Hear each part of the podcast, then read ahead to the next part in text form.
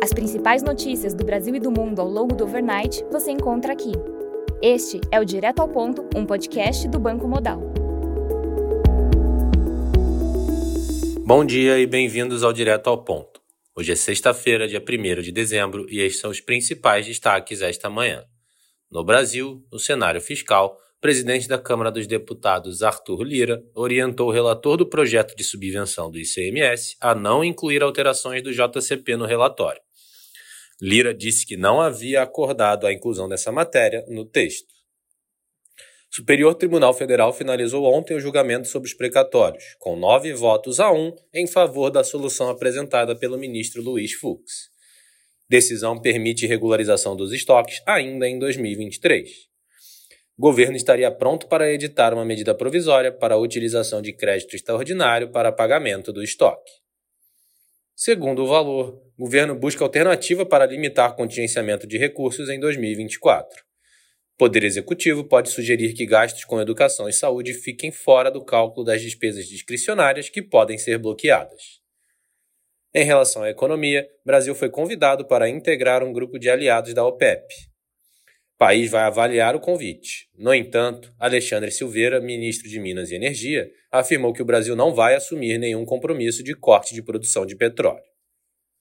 No cenário internacional, na China, o Caixin PMI de manufatura de novembro teve leitura de 50,7, acima do esperado 49,8 e do anterior 49,5.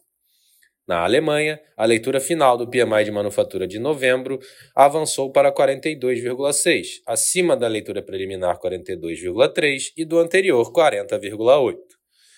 Na zona do euro, o PMI de manufatura de novembro registrou 44,2 na leitura final, acima da preliminar 43,8 e da anterior 43,1. No Reino Unido, o PMI de manufatura de novembro registrou 47,2 na leitura final, também acima da leitura preliminar 46,7 e da anterior 44,8. No Japão, o PMI de manufatura de novembro avançou para 48,3, acima da leitura preliminar 48,1, mas abaixo da anterior 48,7.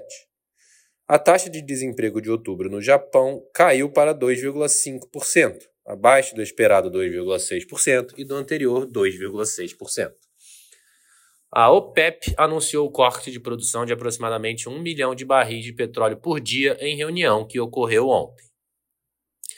Na agenda do dia, destaque no Brasil para a divulgação da produção industrial às 9 horas da manhã e às 10 horas da manhã teremos a divulgação do PMI de manufatura também no Brasil.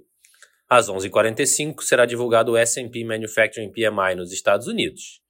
Meio-dia teremos a divulgação do ISM Manufacturing também nos Estados Unidos e às 3 horas da tarde será divulgada a balança comercial mensal do Brasil. Nos mercados, o dólar index recua 0,1%. O S&P futuro trabalha em estabilidade, enquanto o DAX futuro sobe 0,7%. No mercado de commodities, o WTI avança 0,35%, enquanto o Brent sobe 0,25%. Estas foram as principais notícias do Overnight. Um bom dia a todos e até o nosso próximo podcast direto ao ponto do Banco Modal na semana que vem.